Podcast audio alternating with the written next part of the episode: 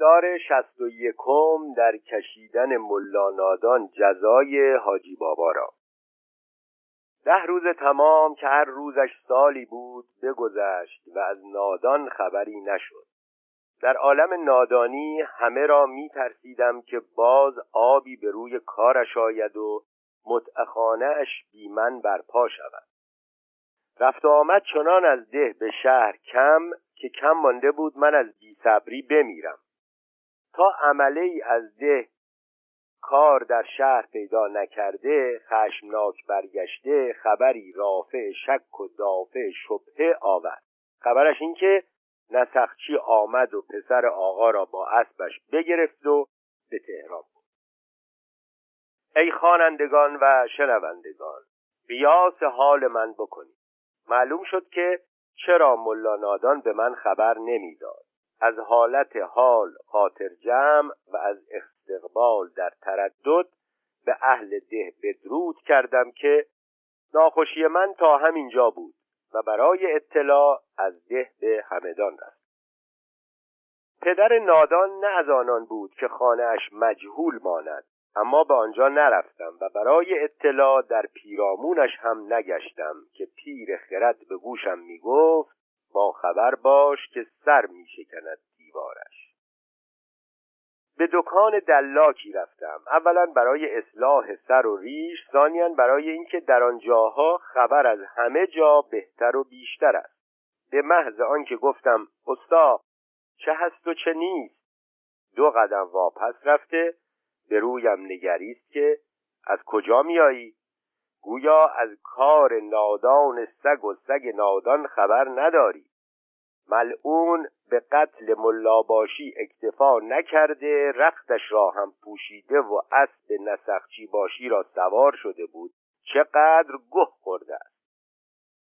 پس تجاهل کنان آنچه دلم می‌خواست از ندانسته ها از او دانستم و جای التماس دوباره پرسی نگذاشت به این نوع.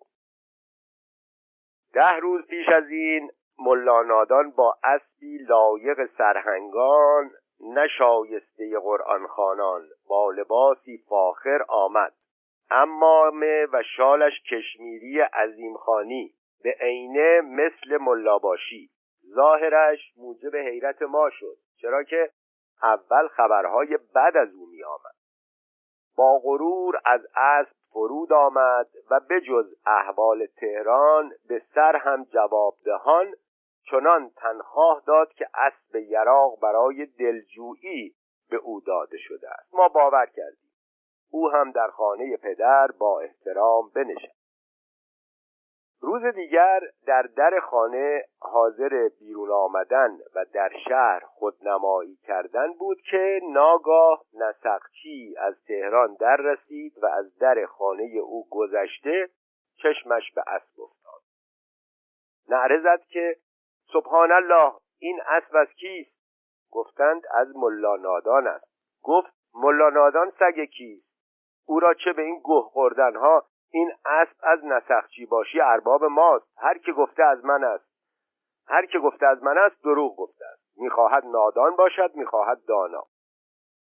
در این اسنا نادان خود از خانه بیرون آمد و چشمش به نسخچی افتاده دانست چه خبر است. از غذا بابای نسخچی یکی از خر سوار کردگان تهران نادان بود. نادان چون امامه ملاباشی را در سر و قباش در برش بود دانست به چه خطر افتاده است. خواست طویله گذارد نشد. نسخچی داد و بیداد برآورد که بگیرید و ببندید. خودش است. خوب گیر آمد. طالعمان یار بوده است. قاتل ملاباشی دزد ملاباشی به خدا به پیغمبر همین از اسب فرود آمد و با یاران خود نادان را با همه لابه و انابه و انکار و داد و بیداد و قسمهایش بگرفتند. خلاصه گفتگویی که در میان نسخچی و ملا نادان شده بود دلاک همه را بگفت و معلوم شد که با همه وساطت پدر و احبا نادان را دست بسته به تهران برده بودند. از این حکایت دلم چاک و زهرم آب شد به نوعی که گویا به هیچ کس چنان حالتی هرگز روی نداده در اول دلم به گم کرده های خود سوخت اما در آخر فکر کردم که کم غذاهای من بر سر نادان میترکد و چون از سر بریده صدا در نمی آید کار من در پرده میماند و به نظر عبرت دیدم که ستاره من همیشه یار و از آن نادان همیشه به وبال دچار بوده است. اگر چنین نبودی رخت خود با من عوض نمی کردی. سزای مرا او کشید و دیدم در ایران ماندن من کار عقل نیست. باز کماف سابق به نیت ترک ایران افتادم. اگرچه اسب یراق نداشتم اما آنقدر نقد که به سرحدم رساند مانده بود. با لفظ مبارک خدا بزرگ است آسوده از غذا و بلاهای دیده و ندیده خود را به خدا سپرد. گفتار شست و دویم در شنیدن حاجی بابا حکایت غریب حمام را و دریافتن تقصیر خود. از شعامت آخوندی متأثر لباسش را از بر انداختن و خود را به صورت سوداگران آراستن خواستم. قافله کرمانشاهان را سراخ کردم. حاضر بود. از تری خالی و سرنشینی بیبار با هم اخت روز هفتم به کرمانشاهان رسیدیم. در آنجا از نو به جستجوی قافله بغداد ناچار شدم. راهها از کردان ناامن بود و تا قافله سنگین نمی‌شد نمی‌رفت. بایستی چند روز توقف کنیم. شنیدم که روز پیشین یک دست زوار و نعشکش رو به کربلا رفتند. اگر اندکی زور بیاورم به ایشان خواهم رسید. چون دقیقه ای از ترس خالی نبودم دقیقه ای فوت کردن نمی‌خواستم. پای پیاده بانگ بر قدم در دستم به جز یک چماق چیزی نه ولی در کمرم نود و پنج طلا از کرمانشاه بیرون رفتم. روزانه سیوم عصر تنگ خسته و کوفته از دور دودی و دمی دیدم. دانستم که کاروانگاه است. نزدیک رفتم تا از بارخانه سراغ جلودار گیرم. چادر سفید کوچکی برافراشته کجاوه و تخت روانی در پهلو زنی چند در میان نشانه زوار متشخص دیدم. با جلودار کرایه قاطر را با هم در رفتیم. با آن حال شناسایی بیمعنی بود اما از افتخار عجمانه نتوانستم گذشت. باری چند دراز به نمد پیچیده دیدم. گفتند که نعش است به کربلا می‌برند. جلودار ایشان. مانند سایر جلوداران رود درازی گرفت که گویا غریبی تا حال نش ندیده ای چیز عزیز را به جای عزیز می‌بریم. این نعش ها به کربلا نه یک سر به بهشت می‌روند. گفتم ببخشید غریب کور می شود اما این نعش ها از کیست؟ جلودار نعش ملاباشی است. مگر از مردن قریب او خبر نداری که چطور در حمام مرد و همزادش بر اسبش سوار شده به حرمش بر در خانه نسخچی باشی و به دهش رفت؟ پس دستی جنبانید که اوه تا حالا کجا بودی؟ از این سخنان ترسان تجاهل تمامی نمودم و جلودار حکایت را به نوعی نقل کرد که با اینکه خود مؤسس و رکن اعظم قضیه بودم باز تعجب و حز کردم. میدانی که آنچه می‌گویم راست است به جهت آنکه خودم در آنجا بودم. گفتند که ملاباشی بعد از نماز عصر با نوکران خود به حمام رفت. به خانه برگشت و در خلوت نشست. میدانی که بعضی حمام ها صبح زنانه بعد از نماز عصر مردانه می شود زن ملاباشی روز دیگر در اولین صدای بوق با کنیزان به حمامی که دوش شوهرش رفته بود رفت. به جهت جاسنگینی او حمام را قرخ کرده بودند و هنوز تاریک بوده است. خواست تا به خزینه داخل شود. دستش به پارچه گوشتی خورد. فریاد کنان بیهوش شد. همراهانش بی اختیار و سررشته از کار نعره کشیدند و فریاد کردند و داخل حمام نتوانستند شد. در آخر پیرزنی دل به دریا داخل خزینه حمام شد. لاشهای در روی آب شناوردی از فریاد و فقان او زن ملاباشی به هوش آمد و می‌بیند که نعش ملاباشی باز بیهوش می شود کنیزان فریاد و فقان کنان یکی می‌گوید به آقای ما میماند اما نمی شود او باشد چرا که به چشم خود دیدم از حمام برگشت. رخت خوابش را انداخته بودند. زود خوابید. صدای خورخورش را هم شنیدیم. چطور می شود که یکی هم در رخت خواب بخوابد هم خورده بکشد هم در حمام خفه شود؟ از این دلیل حیرت حاضران افزود و معلوم شد آنکه کنیز دیده ملاب باشی نه همزادش بوده است. زن ملاباشی باز به هوش آمد و با انگشت خود نشان داد که شوهرم است. خودش است. از رویش که دیروز خراشیدم معلوم است. کنیزی دیگر گفت که آری به این دلیل که یک طرف ریشش هم که کندی معلوم است. نشانه ها به جا گریه و زاری برپا شد. می‌گویند که اگر دست زنکه را نمی گرفتند خود را میکشت. کنیزک گفت که آخر چراغ را خود از دست من گرفت و خود در را بست و خود خورخور کشید. بروم ببینم در خانه چه خبر است خبرش را میآورم. یکی گفت که خب گیرم تو رفتی و دیدی که در خانه است. پس این کیست؟ دیگری گفت که این همزاد او می شود چرا که یک روح در دو بدن نمی شود بدن که رخت عوضی نیست که هر ساعت تبدیل کنی. یکی دیگر گفت که این حکایت خیلی تازگی دارد. به عینه مثل همان است که کسی دو خانه داشته باشد یکی در ییلاق یکی در قشلاق. در این اسنا مشتریان دیگر رسیدند و هر کس چیزی گفت. زن ملاباشی از گریه و زاری دست بر نمی داشت تا اینکه کنیزک از خانه برگشت و خبر آورد که ملاباشی در رخت خواب نیست. واقع به بیرون سرایت کرد. زنان بیرون نرفته مردان داخل حمام شدند. گویا در ایران بازی حمام زنانی به هزان نمی شود. صدای زن و مرد گوش فلک را کر می‌کند. در انجام کار اقارب و اقوامش نش را بردند و بعد از غسل و حنوط و کفن قرار به کربلا بردن دادند.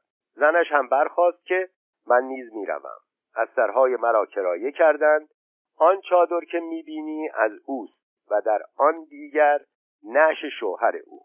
جمعی کثیر هم که نعش فرستادنی داشتند این فرصت را از دست نداده خواستند که مردگان ایشان با عالمی محشور شود از فقره آخرین حکایت جلودار چندان ترسیدم که کم مانده بود من نیز از محشورین با ملا باشی شوم. معلوم بود که از بلایی که میگریختم با پای خود به میانش افتادم اگر از خدمتکاران ملاباشی کسی مرا میشناخت کارم تمام بود. روی به جلودار نمودم. بعد از درآوردن نعش ملاباشی از حمام چه ها شد. تا فقره رختهای خود که در گوشه حمام انداخته بودم بدانم چه شده. گفت به سر امیرالمؤمنین درست در خاطر ندارم. اینقدر می‌دانم که در این باب روایات مختلف بود. یکی می‌گفت که ملاباشی بعد از خفه شدن در حمام در اندرون خود دیده شده است و دیگری می‌گفت که فردای آن روز از در خانه نسخچی باشی بهترین اسبش را گرفته و رفته و به نسخچی باشی با دست خط خود فتوای شراب خوردن داده. باری. اینقدر اختلاف بود که چیزی حالیم نشد. قریبتر از همه این که به شهادت نوکران زندهش از حمام بیرون آمده است و مردهش در حمام مانده. اما چیزی دیگر بروز کرد که قدری موجب رفع اشتباه مردم شد. در گوشه حمام پاره ای رخت کهنه پیدا شد و به حد دانسته بودند که رخت حاجی بابا نامی آدم ملا نادان مفسد است. ای بر پدر هر دو لعنت. همه کس می‌گفت که قاتل حاجی باباست و در به در و لا به لا پی او میگشتند.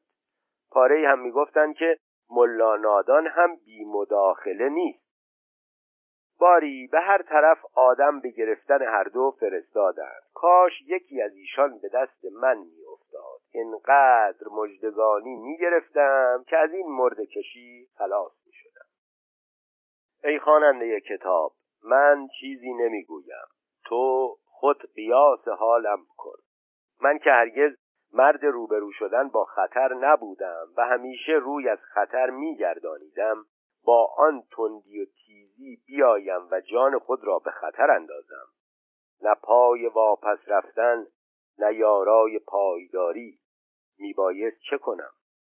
فکر کردم که باز پیش رفتن بهتر است بلکه خود را به سرحد توانم رسانید و از بلا می‌توانم رفت با خود قرار دادم که خود را به عبا پیچیده مانند کسی که چارسویش را قضا و بلا احاطه کرده به انجام حال خود نگران باز مانم گفتار شست و سیوم گرفتاری حاجی بابا و خلاصی او فردا کاروان به راه افتاد تخت روان از پیش شتران مردکش در عقب آنان و قاطران با سرنشینان در عقب همه من در پهلوی جلودار پنهان پنهان روان چون چشمم به آدمی زشت روی و بد لباس می افتاد که کسی به رویش نمی نگریست به حالش رشک می بردم و حسرت می.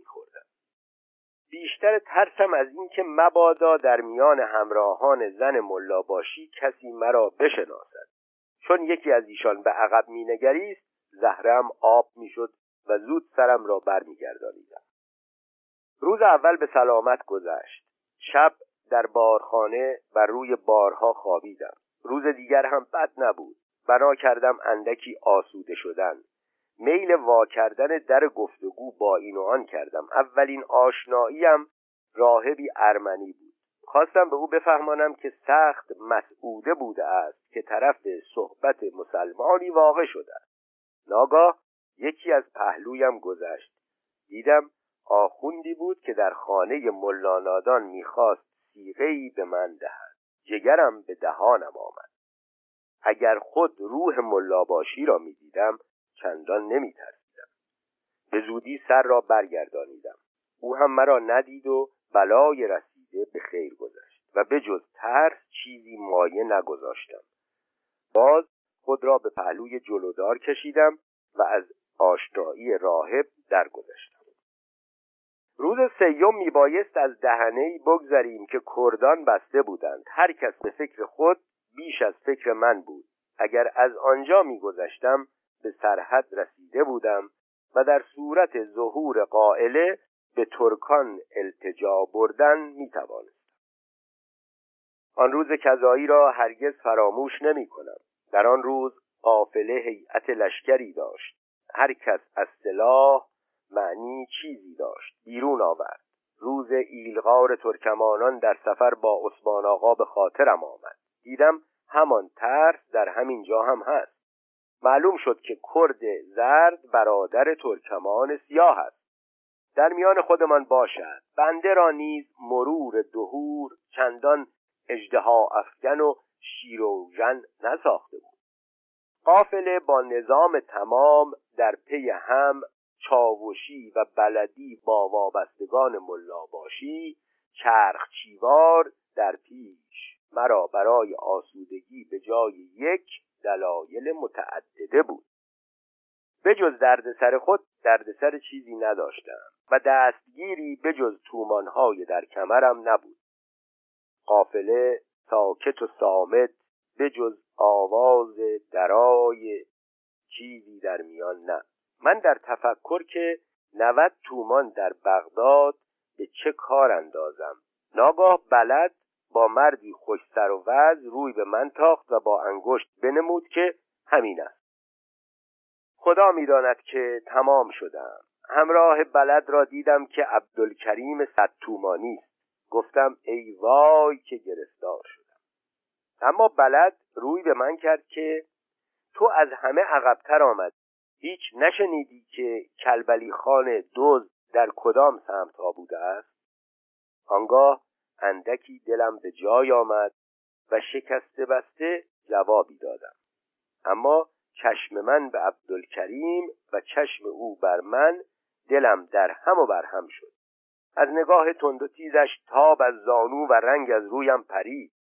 او برای تشخیص تام زیر چشمی همی مینگرید و من برای کوچه غلطی پهلو همی توهی کردم تا اینکه عاقبت بشناخت و نعرهای بزد که آری خودش است. آنکه به ریش من خندید و صد تومان را گرفت و جست همین است.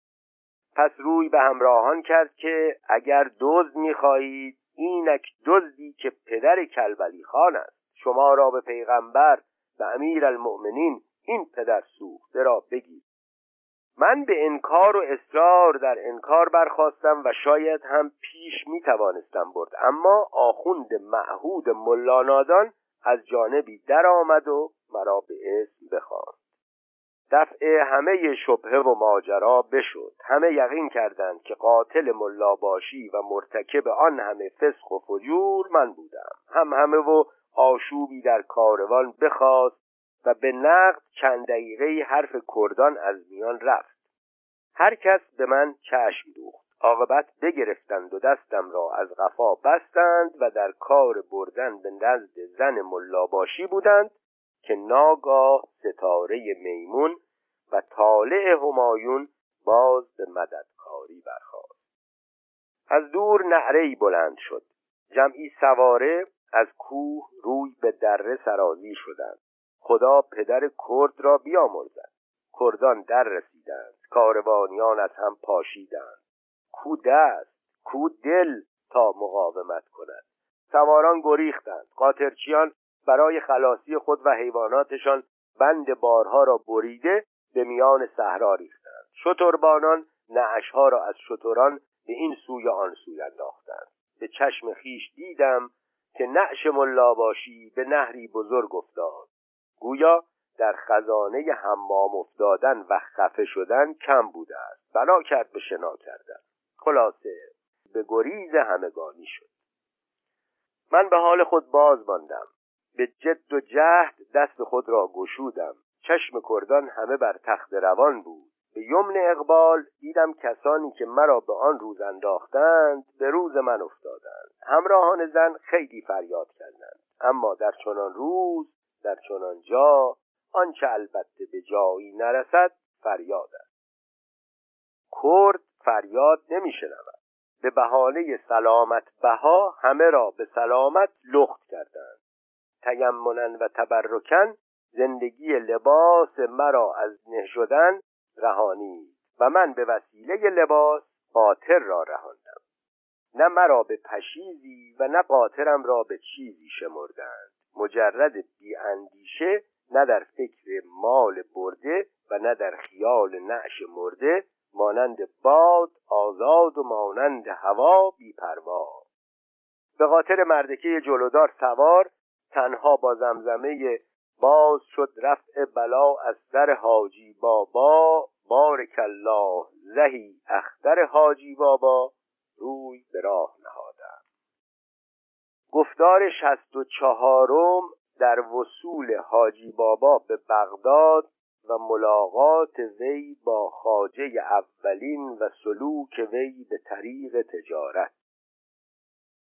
زن و بچه و غلام و کنیز ملاباشی به دست کردان و من به صوب مقصود شتابان برای نفی وجود اظهار حیات به هیچ کس نمی کردم و دورا دور راه پیمودم. گروهی از فراریان به این سوی آن سوی همی دویدند و چون بیش و کم هر یک را دردی از قبیل درد آشنا یا مال بود پر دور نرفته به امید چاره برگشتند. من بیدرد آزاده ترین همه بعد از طی دو فرسنگ راه خود را تنها و وارسته دید. چون ماجرای خود را به پیش چشم آوردم به جز یاری بخت به هیچ حمل نتوانستم کرد. با خود گفتم که با این طالع سازگار وقت آن است که شاهراه حب جاه پیش گیرم. این همه مصیبت برای حصول سعادت من بود. اذا ارد الله شیئا حیا اسباب با نود و پنج تومان در میان و با این وسعت راه جهان چه نمی‌توان؟ نادان را به دم خمپاره نهادند. به من چه؟ زن و بچه ملاباشی به دست کردان افتادند. به من چه؟ چرا کلاه خود را کج نگذارم و باد به زیر بغل نیندازم؟ خلاصه بلیومین و سعادت و الاغبار به بغداد رسیدم و قریب القربا داخل شهر شدم. در بغداد کاروانسرا بسیار است ولی خود را به اختیار قاطر سپردم. به حکم بلدی زبان بسته مرا بر در کاروانسرایی بزرگ برد که گویا محط رحال رجال قافله ایران بود. در دم در از فراغ یاران و عزیزان بنای ار و ار گذاشت. اگر می‌توان خوشبختی گفت خوشبخت شدم که در صحن کاروانسرا مشتی از همشهریان دیدم و گمان کردم که مرا نخواهند شناخت. اما چه چاره؟ کار به عکس شد. به محض دیدار من منتظران زوار و قافله بر سرم ریختند و من به ایجاز به جواب سوالات ایشان پرداختم. عاقبت قاطر را در همان جا انداختم که البته به صاحبش می‌رسد و خود به جانب دیگر شهر رفتم تا دور از شر خفته خواب آشفته نبینم.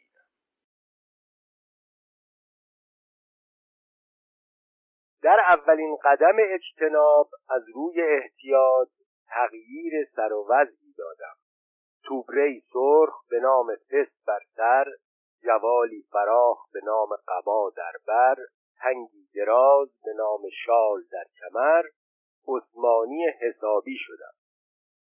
از پا افزار سرخ هم نتوانستم گذشت که ترک بیخوف احمر خرید.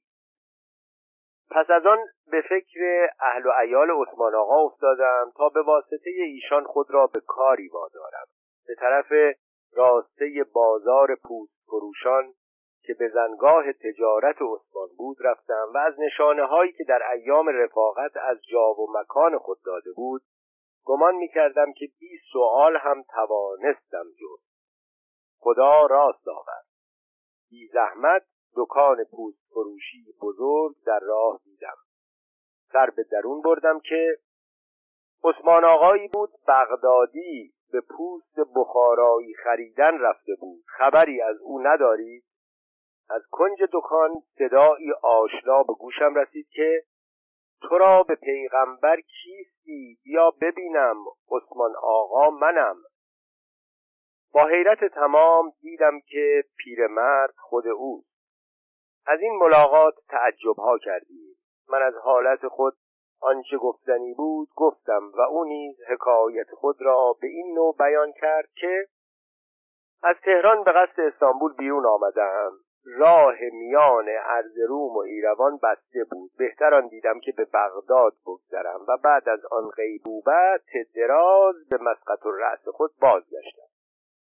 پسرم بزرگ شده بود و به ناب خبر مرگم تعذیم را گرفته میراثم را قسمت کرده حق مادر و خواهر داده بود. اما به حکم مسلمانی پاک از دیدارم حراسان نشد و به حق پسری و پدری فراموش نکرد.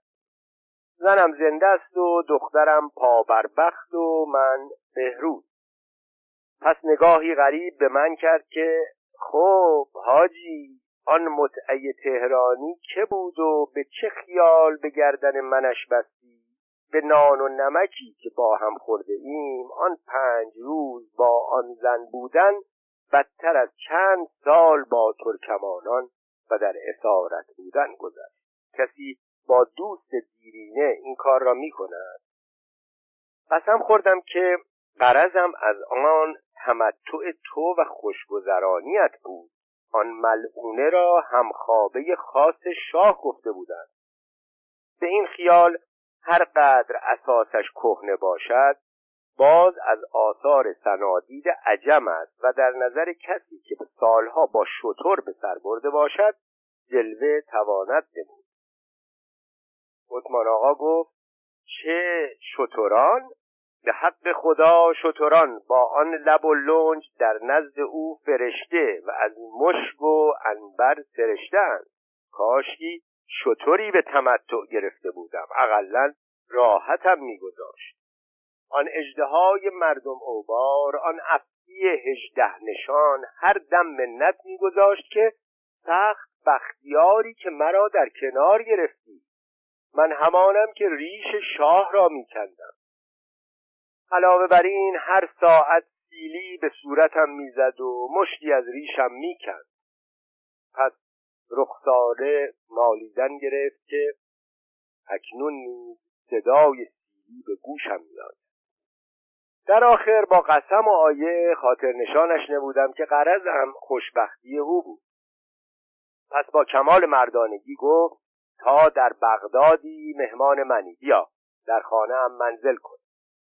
من هم معلوم است که از خدا می‌خواد این صحبت ها در میان دکان بود و هنوز به جز دو غاز قهوه صرف نشده پس از آن به دکان پسرش رفتیم پسرش بزاز بود در آن نزدیکی. اسمش سلیمان کوتاه قد فرب اندام گوش پشت شکم گنده تخم پدرش. به محض معرفی پدر که این حاجی باباست مرحبا گفته قلیان را از دهان خود باز گرفت و به دهان من داد. پس از این حالات خیال کردم که با آن مردمان خوب ساده در بغداد با راحت و استراحت توانم اما برای خودنمایی که یار شاطرم نه بار خاطر گفتم مرا صد تومان نقد است.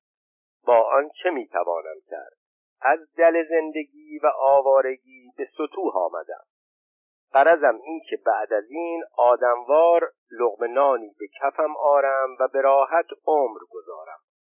بسا که با مایه کمتر از آن من به مال و دولت رسیدم. هر دو تصدیق نمودند و عثمان آقا که به برکت سفر به ایران و معاشرت با ایرانیان تک و توک نظمی هم داخل نصر می کرد گفت ولی قطر قطره جمع گردد وانگهی دریا شود. پس با عثمان آقا رو به خانه او رفت. گفتار شست و پنجم در چپخ خریدن و مهر ناپایداری به دل دختر خواجه خود افکندن. خانه عثمان آقا در کوچه تنگ رو به جاده بزرگ بود.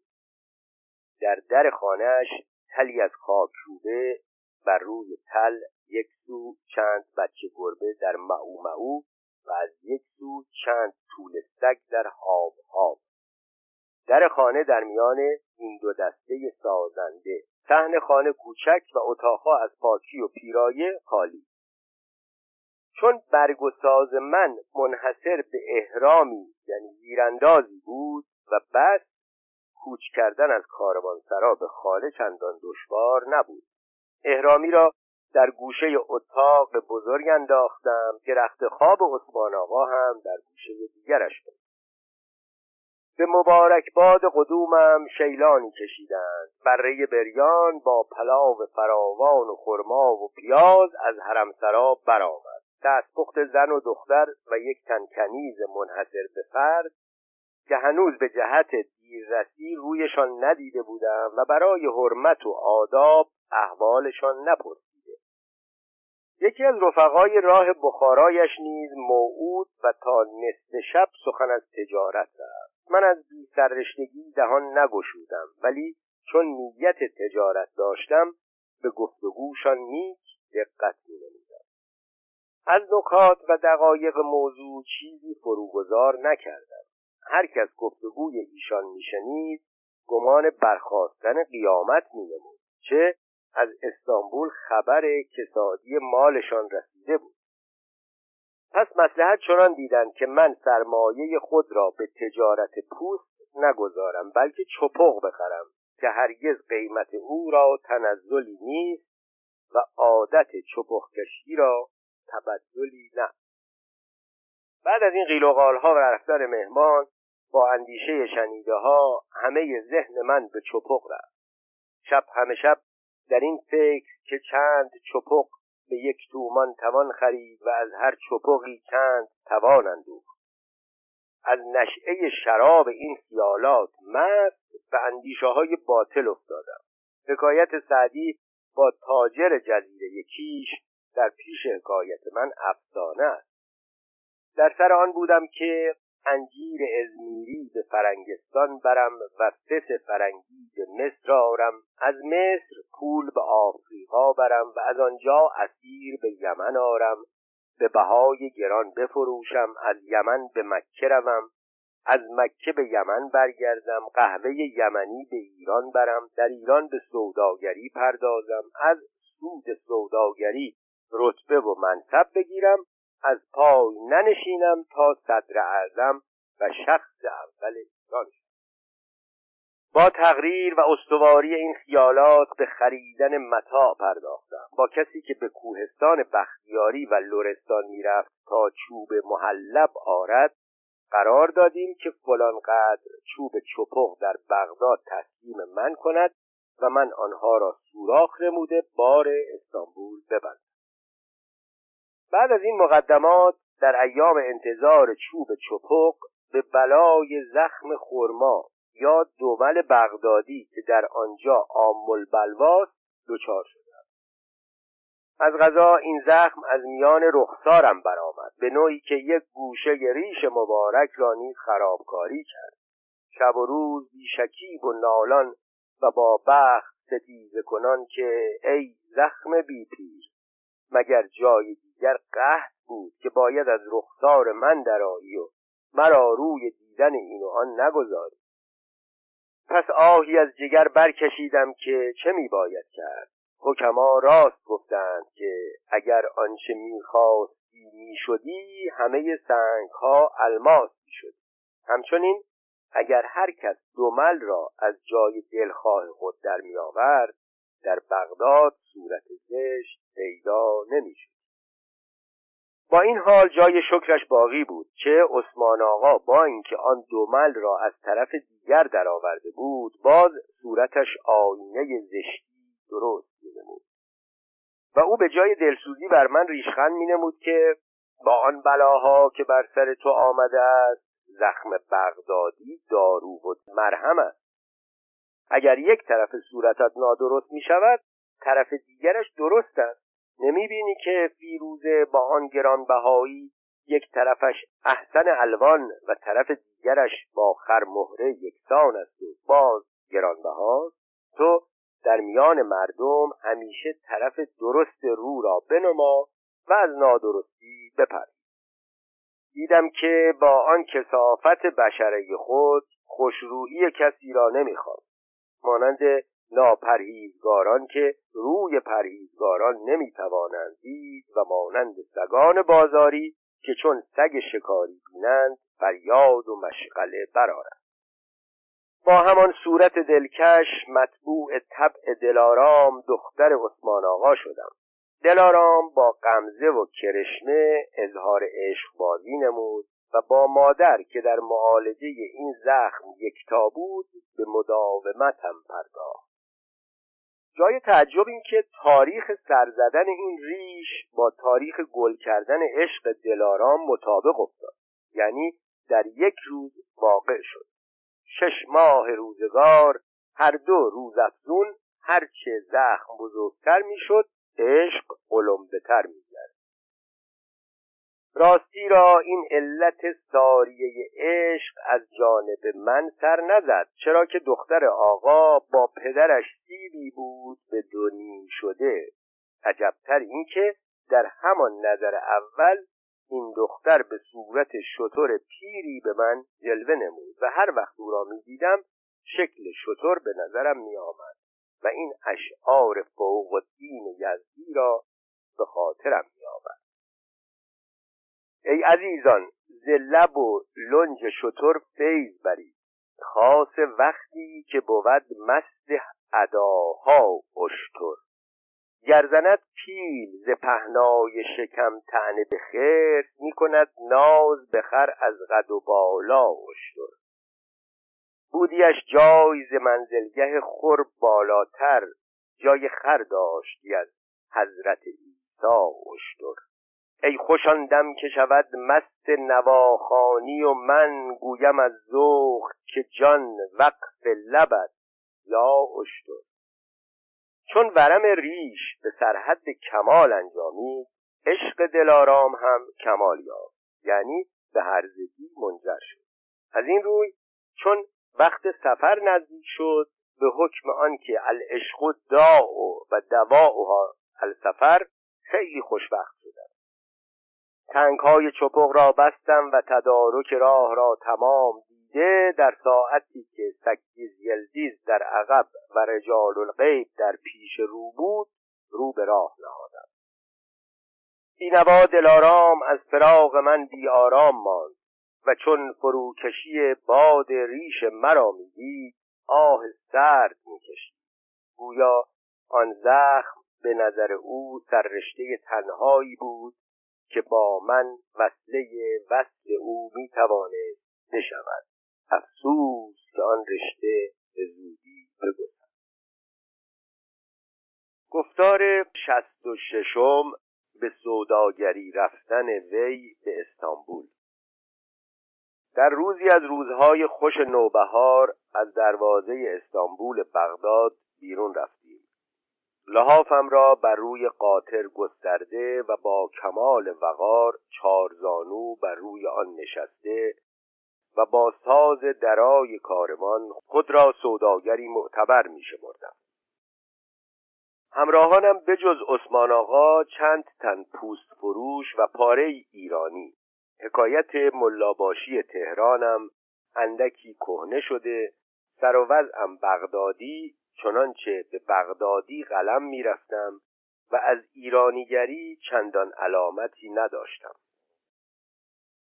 اگر بخواهم تفصیل راه را چنانچه معلوم است از قبیل ترس دزدان و نزاع کاروانیان و هایهوی مسافران را به تفصیل بیان کنم دردسر آورد. لحاظا به تفصیل تأثیر اولین استانبول بر خود اکتفا می‌کنم. من ایرانی و اصفهانی و به این اعتقاد که جهان را اگر اصفهانی نبود جهان آفرین را جهانی نبود اگر کسی می‌گفت پایتخت روم از پایتخت ایران بهتر است دندانش را می شکستم همین که سواد اعظم و بلد معظم و معظم استانبول را دیدم نه تنها متحیر بلکه دلگیر و متأثر گردیدم. چه دیدم سواد او به مثل چون پرند مینارنگ هوای او به صفت چون نسیم جان پرور به خاصیت همه سنگش عقیق لؤلؤخیز به منقبت همه خاکش عبیر قالیه بر. زبا سرشته به خاکش تراوت توبا هوا نهفته در آبش حلاوت کوسر مسجد شاه اصفهان را که بهترین مساجد دنیا می‌دانستم صد مسجد شاه دیدم. همه از یکدیگر بهتر و اولینتر. در اصفهان یک آینه خانه است و استانبول با آن دریاها همه آینه خانه. اگر اصفهان را یک هشت بهشت است استانبول همه جا بهشت است. اصفهان را بزرگترین شهر می دانستم. دیدم هر محله استانبول اصفهانی و در هر اصفهانی کوهی و در هر کوهی بناهایی که چشم را خیره می ساخت امارتهاش هر یک دلربایی خراج کشوری خرج سرایی گرفته جای در آغوش کوهسار اماراتش همه همدوش کوهسار. به دریا روی دارد پشت بر کوه. زهر کوهیش ویران کوه اندوه. گلندامی چنین نبود به عالم که باشد پشت رویش بهتر از هم. بناهایی که باشد رو به دریا قوی گردید زانها پشت دنیا. با خود گفتم که اگر اصفهان نصف جهان است پس اینجا همه جهان وانگهی به جای اینکه مثل اصفهان از کوههای خشک و خالی و کثیف و پرسن محیط باشد بر لب چندین دریا واقع است. هر دریایی او را به مسابه خیابانی عکس آن همه زیبایی و جمال وقتی که در آب دریا دیده می شود دو چندان می نماید خود به طب دلرباست علل خصوص که پیرایه هم بر او بسته است. کشتی ها از هر نوع و با هر اندازه از بالا به پایین از پایین به بالا از راست به چپ از چپ به راست پویان و شناکنان. در لنگراندازش بیشتر از درختان جنگل مازندران دکلهای کشتی بزرگ همه سر به آسمان. ز زورقها که هر جانب روانه است به دریا بیشتر از شهر خانه است. در این اندیشه حیران است در راک. بنا بر آب و سر رفته به افلاک گفتم پروردگارا بهشت موعود تو البته همینجاست اگر حضرت آدم در این بهشت می بود هرگز بیرون نمی رفت. اما همین که به خاطرم آمد که این مملکت به این زیبایی در دست چه کسانی است که ریششان جارو به مزبله های چنین شهر را نشاید گفتم زهی افتخار این قوم که باز مانند منی در میان خود خواهند داشت. من نسبت به اینان مردی و ما ایرانیان در پهلوی اینان مردمیم. بوی پیاز در نزد بوی سیر بوی انبر و عبیر است. نعم المسکن و به اصل ساکن عاقبت تسلیت خود را به این دادم که این قوم با این دنیا در آن دنیا چگونه محشور خواهند شد و با این ملک در حضور پادشاه لمن الملک چه جواب خواهند داد؟ خلاصه اگر بخواهم تفسیر آنچه به نظر و به عقلم آمد بگویم و شرح آنچه در اطراف و حوالی خود دیدم بدهم خدا می‌داند به کجا می‌رود این اشتر بکسست مهار. بعد از گذراندن برزخ گمرک از اسکودار با زورقی به استانبول گذشتیم و در کاروانسرای والده که گویا مال پدر ایرانیان است منزل کردیم.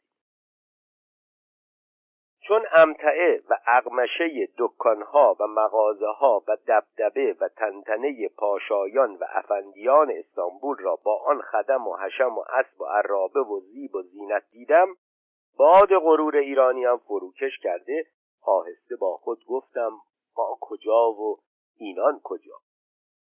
شکوه و حشمت استانبول کجا؟ فقر و فاقه ایران کجا؟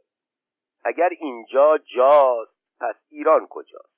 اینجا دارالنعیم است آنجا دارالجحیم. اینجا دارالصفا آنجا دارالعزا. اینجا عزت است و گنج و آنجا ذلت است و رنج. اینجا سلطنت است و نظافت آنجا درویشی و کسافت. اینجا تماشاخانه آنجا تکیه خانه اینجا بازی آنجا شبیه. اینجا عیش آنجا تعذیه اینجا آوازه آنجا روزه. خوشگذرانی و عیش و نوش ترکان با آن عزاداری شبانه روز ایرانیان را به خاطر آورده بر بخت نگریستم و راستی را بگریستم. باری با عثمان آقا در کاروانسرا اتاقی گرفتیم و مارل تجاره خود به آنجا نهادیم.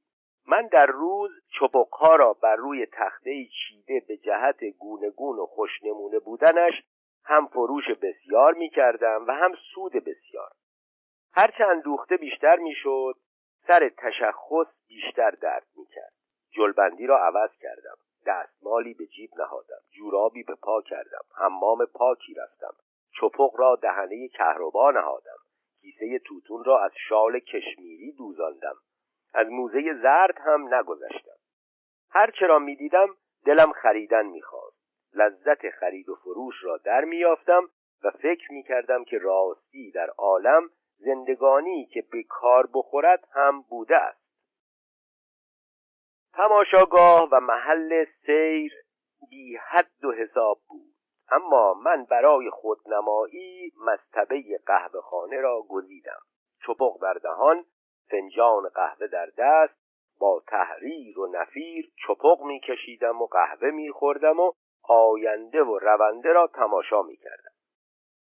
به حکم آنکه زریسمان متنفر بود گزیده مار به قدر امکان از ایرانیان کنار جویی و با ترکان آمیزش می نمودم اما به مقتضای فطرت و جبلت خود ایرانیان پژوهشکار و کنجکاو که بودن و چه بودنم را به زودی فهمیدند بنابراین با ایشان مدارا می کردم نه مرا با ایشان کاری و نه ایشان را با من. در پاره جایها به برکت سر و صورت ظاهری خود را سوداگری بغدادی معتبر خرج داده بودم و برای فریب ترکان بهتر از صورت ظاهر چیزی نیست. تقلید کمگویی و بزرگی و سنگینی و کوتاه سخنی ترکان نمودم و به آسانی و به زودی در اندک زمان ترکی قه شدم. سلام را به سبا هلر و آخشام ملر و وقت شریفلر خیر اولسون و بسم الله را به بویرون سرفرود آوردن و کرنش را به تعظیم دست دستی سرتراشیدن را به ریش تراشیدن و ریش نتراشیدن را به سر نتراشیدن بدل کردم. وضو را بنا کرده بودم به وارونه گرفتن نماز را بی مهر و بی تهارت و دست بسته نمودن مبدل کردم. خلاصه حرکات و سکنات ترکان را خوب تقلید می نمودم و گاه گاه لفظ ماشاءالله و انشاءالله و الله الله نیز با مخرج در کلام خود داخل می تسبیح از دستم نمی افتاد این بود که در اندک مدت در قهوه خانه قبول عامه پیدا کردم. قهوه چی؟ قهوه را با دست خود میپخت و با لفظ سلطانم و افندیم به قدهم میریخت. همچنین در سایه صورت ظاهر آدمی شده بودم که هرگاه در قهوه خانه سخن از اسب و سلاح و سگ و تنباکو میگشود و اکثر هم جز این نبود مرا حکم قرار می‌دادند و من با یک لفظ ولی یا خیر قطع و فصل دعوا می نمودم گفتار شست و هفتم در گرفتن او زن شیخی را و ترسیدن او در اول و آرام شدنش در آخر. مدتی به این منوال گذراندم تا اینکه سه شب پی در پی در وقت بیرون آمدن از قهوه خانه در سر راه خود پیرزنی دیدم بر من نگران و آشنایی خواهان و به پنجره‌ای که در زیرش ایستاده بود اشارت کنان. شب اول به بیاعتنایی و شب دوم به تعجب و حیرت و شب سیوم به تحقیق و تدقیق گذشت. شب چهارم بر خود مصمم کردم که اگر ببینم سبب سر راه گرفتنش بپرسم. به خیال اینکه فراخی در کارم پیدا خواهد شد و طالعم در سازگاری است با سر و وضعی از سایر اوقات پاکیزه تر همین که از قهوه خانه بیرون آمدم آهسته آهسته روی به پیر زنک رفتم.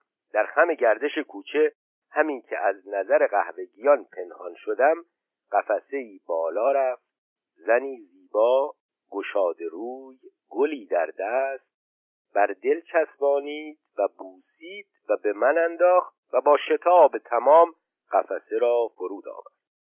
دهانم باز ماند. چشمانم به قفسه دوخته. متحیر. تا که پیرزن از آستینم کشیده گل را برداشت و به دستم داد. گفتم تو را به خدا این چیست؟ این کوچه کوچه پریان و سرزمین جنیان است. کجاست؟ آن گلرو که بود و این گل خود چیست؟ پیرزن تو احمقی سفیهی چه چیزی؟ با این ریش و پشم و سر و وز به آدم جهان دیده ای میمانی اما گویا از کار جهان همین سر و وز را میدانی و بس. مگر نمیدانی که اگر زنی به مردی گل بادام اندازد یعنی چه؟ من. می‌دانم. می‌خواهد بگوید که به سان مغز بادامی که از تو هم جدا گردد در آغوشم نمایان است خالی بودن جایت. اما در سایه این ریش و پشم این را هم دانستم که این اشارات و رموز گاهی خیلی گلوسوز میافتد. چنانچه مغز بادام خورده می شود پوستش هم کنده می شود زن مترس عزیزم مترس. ما نه گلوسوزیم نه پوست کن. اگر دست رد به سینه ما گذاری پا به بخت خود زده ای خر نیستی که از سایه برمی و حالان که ترس تو سایه است و بس. من. خب حالا که چنین است آن زن که دیدم کیست و تکلیفم چیست؟ پیرزن. پر شتاب مدار. حالا درش را بگذار. نه وقت مختزی است و نه جا مناسب. فردا ظهر در قبرستان ایوب در پهلوی اولین سنگ قبر سرسبز مرا با شال سرخ در گردن بجوی. بالفعل خدا نگهدار. این بگفت و برفت. و من به حجره خود در آمدم و با اندیشه عریض و عمیق این کار افتادم. می‌دانستم که در فتوحی به رویم گشوده است اما میترسیدم که آن گشایش نتیجه سختگیری و رشک شوهران باشد. خطرهای زینب و قصه مریم و یوسف و عشق دلارام و ریش صورت من به خاطرم آمد. نخست آتش عشقم فرو نشست اما تا به گرمی خون و غرور جوانی روزافزون نیاورده هرچه باد آباد گویان قصد آن کردم که دل به دریا زنم و رخت به صحرا فکنم.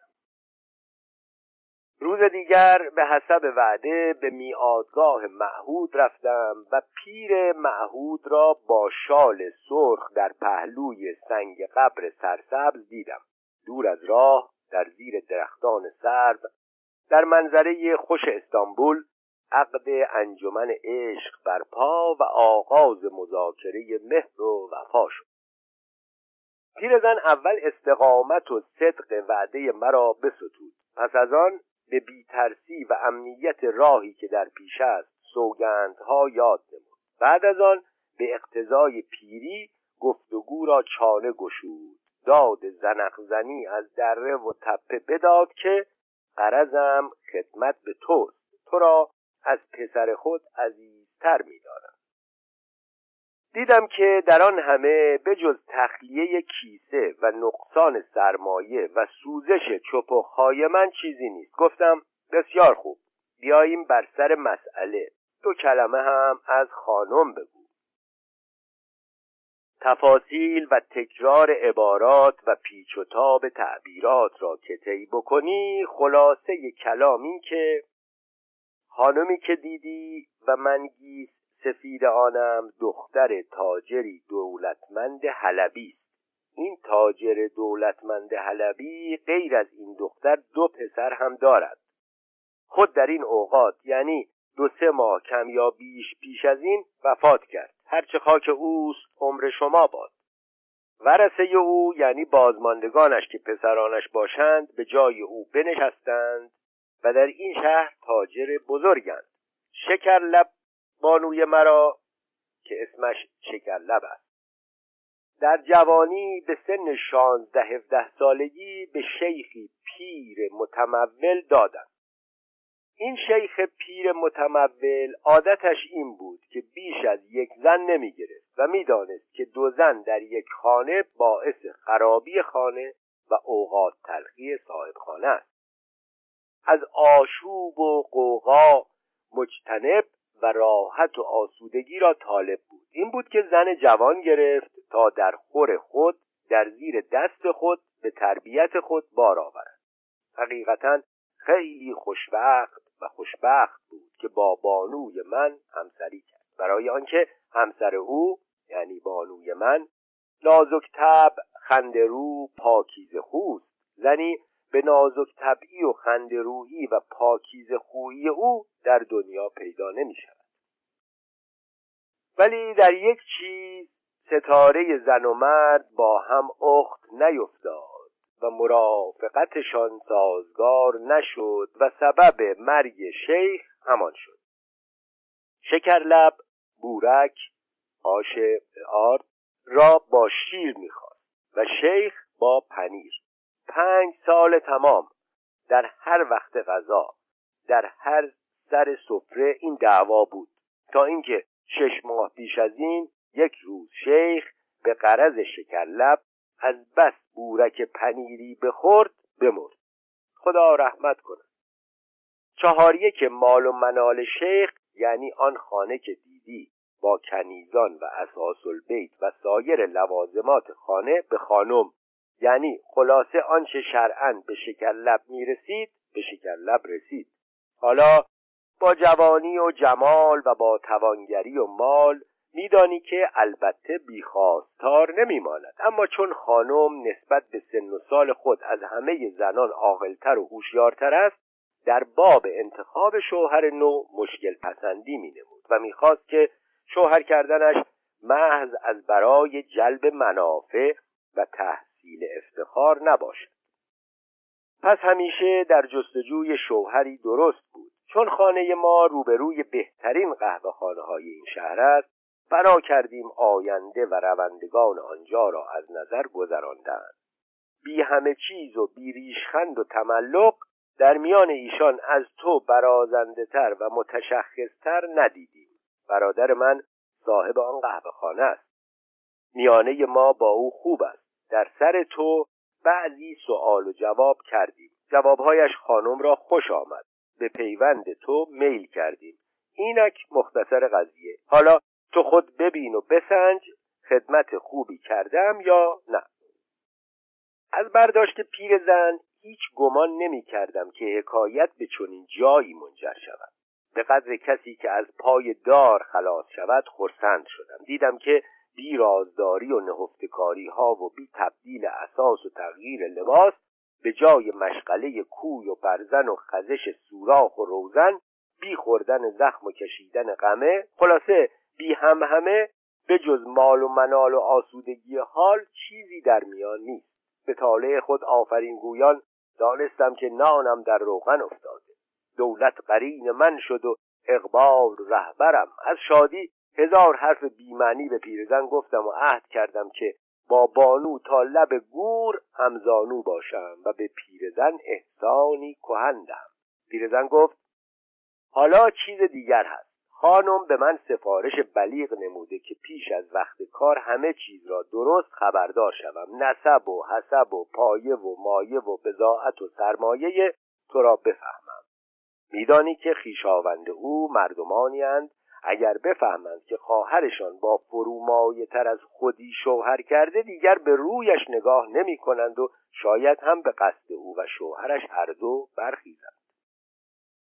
اگرچه جواب این سخنان را پیش از وقت حاضر نکرده بودم اما به یمن نیروی بخت و به ملاحظه وسعت میدان اسب فساحت را سبک کردم که اما از حسب و نسب در دنیا کسی نیست که حاجی بابا را نشناسد.